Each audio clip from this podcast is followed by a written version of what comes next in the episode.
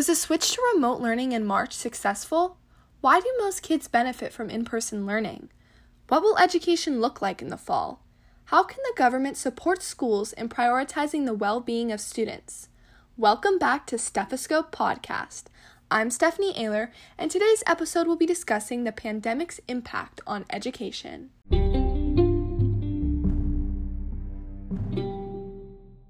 Part one. The failure of switching to remote learning. Coronavirus has impacted all aspects of everyday life, including education. In mid-March, all elementary, high schools, and colleges switched to remote learning due to the pandemic. For more than fifty-five million K through twelve students, including me, this was a drastic life change. Before schools closed, I would wake up early in the morning to get to class before eight a.m. I packed snacks and a lunch and spent nearly seven hours a day learning and constantly being around other people. All of a sudden, I found myself on video calls with my teachers and classmates.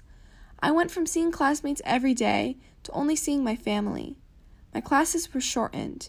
It seemed like we were learning much less than we would in regular school, but it often felt harder. It was more difficult to ask teachers questions, and it felt isolating to be in the same location every day staring at a computer screen. Most of the time, it seemed as if the only goal held by everyone was just to make it to the end of the school year. There was so much uncertainty. We wondered if we would be able to finish school in person, when we would be able to see each other again, and if we would have to do remote learning again in the fall. But I don't want to complain too much about my experience, because the virtual education that my school provided was much better than many other students experienced.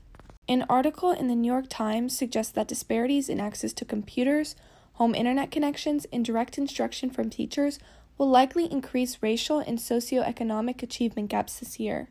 Additionally, an analysis from McKinsey and Company by the New York Times states that the average student could fall seven months behind academically, while Black and Hispanic students could disproportionately be impacted, equivalent to Black children falling ten months behind and Latino children falling nine months behind. The Center on Reinventing Public Education analyzed the learning policies of four hundred seventy-seven school districts.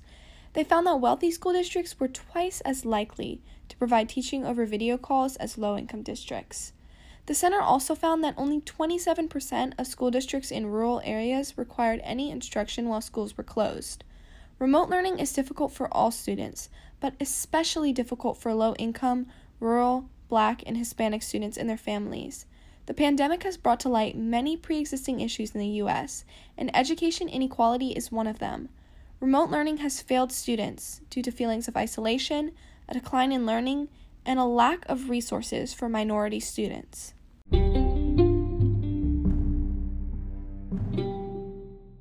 Part two.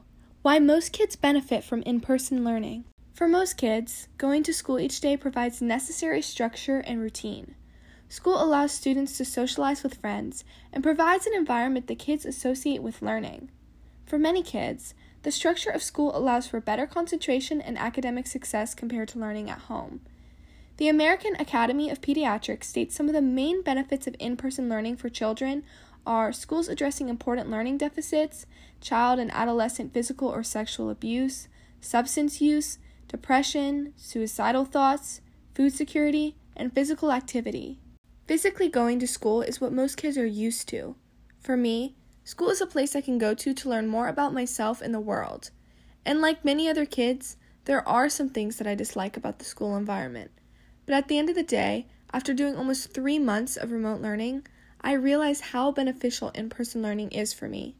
Being able to learn in a classroom setting where it's easy to ask for help from both teachers and other students is what I've missed most. So like every other student in the U S right now, I've wondered if I'll be back at school in person in the fall. And if so, what will school look like? Will there be a COVID outbreak at my school? What will my school do to keep my classmates and me safe? How will it feel to be around so many other kids that I haven't seen for months? Many schools are already laying out their plans for next year this summer.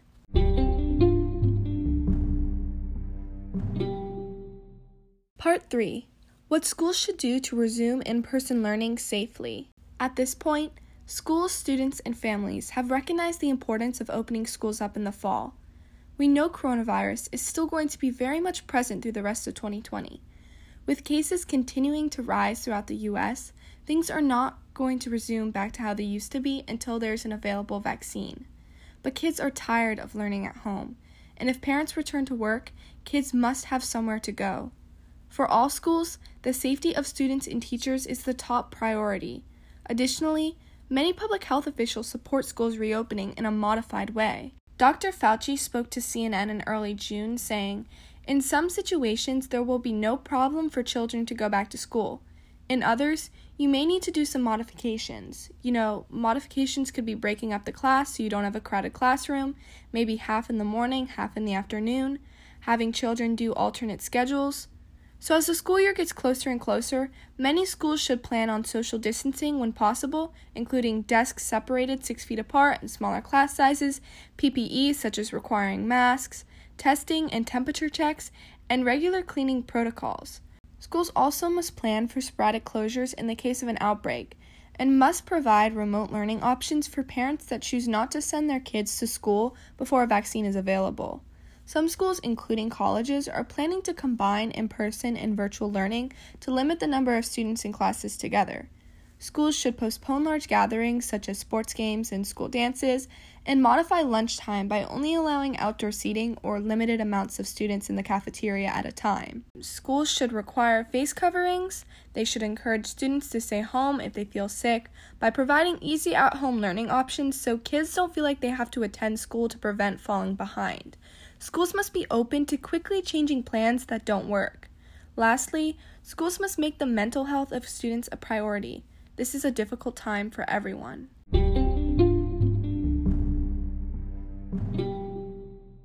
Part four. What going back to school will look like this fall for me. For the last few months, I've been worried about what this next school year will look like for me. In the fall, I'm entering my senior year of high school. My school sent out an email a few days ago laying out the plans for next year. While I'm still nervous for the new school year to start, I think my school is doing everything they can do to make school as safe as possible. Starting off, my school is requiring everyone to wear a face covering. They mentioned they are looking into face shields as an option for younger pre-K to first grade students who may have a more difficult time with masks, but for older students, masks are required. They state that masks are the number one tool that will allow our school to safely reopen. My city is already requiring masks in public, but I'm extremely glad to see that my school will have a strict mask policy that includes teachers and staff holding students accountable for keeping their mask on properly. My school will have options for both in-person and at-home learning, depending on what students and parents decide is best for their family.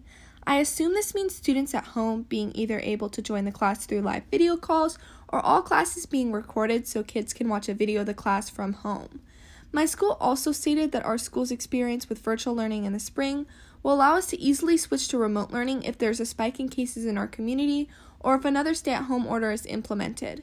Additionally, traditional high school events that we usually have, such as orientation, sports games, school dances, and pep rallies, may be canceled or slightly modified. The goal is to have as few students gather together as possible, and lunch is going to take place outside or in individual classrooms if the weather doesn't permit us to eat outside, and they also mentioned utilizing all outdoor spaces as much as possible and increased sanitation. So I'm looking forward to going back to school. I miss my teachers and my classmates, and I'm hopeful that the measures that my school is taking will work.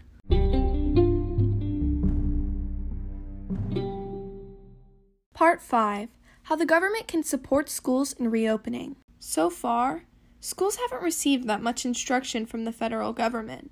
American Federation of Teachers President Randy Weingarten said in an interview with C N N that she is frustrated by the lack of federal guidance and funding, saying, "I've never experienced a situation where we've gotten no guidance from the federal government. We've gotten nothing from Betsy DeVos, who's the current Secretary of Education, and we've gotten very little from the C D C and very little from the H H S. Additionally, schools must have a fully online option to accommodate high-risk students, teachers, and family members. This may require providing technology to students and teachers. Also, some schools may need to hire more teachers to accommodate smaller class sizes to keep kids separated. All of this costs money. The government must aid schools in providing a safe environment for children this school year." Thank you so much for listening to Stethoscope. Once again, I'm Stephanie Ayler. Be smart, be safe, be informed, and I'll see you next time.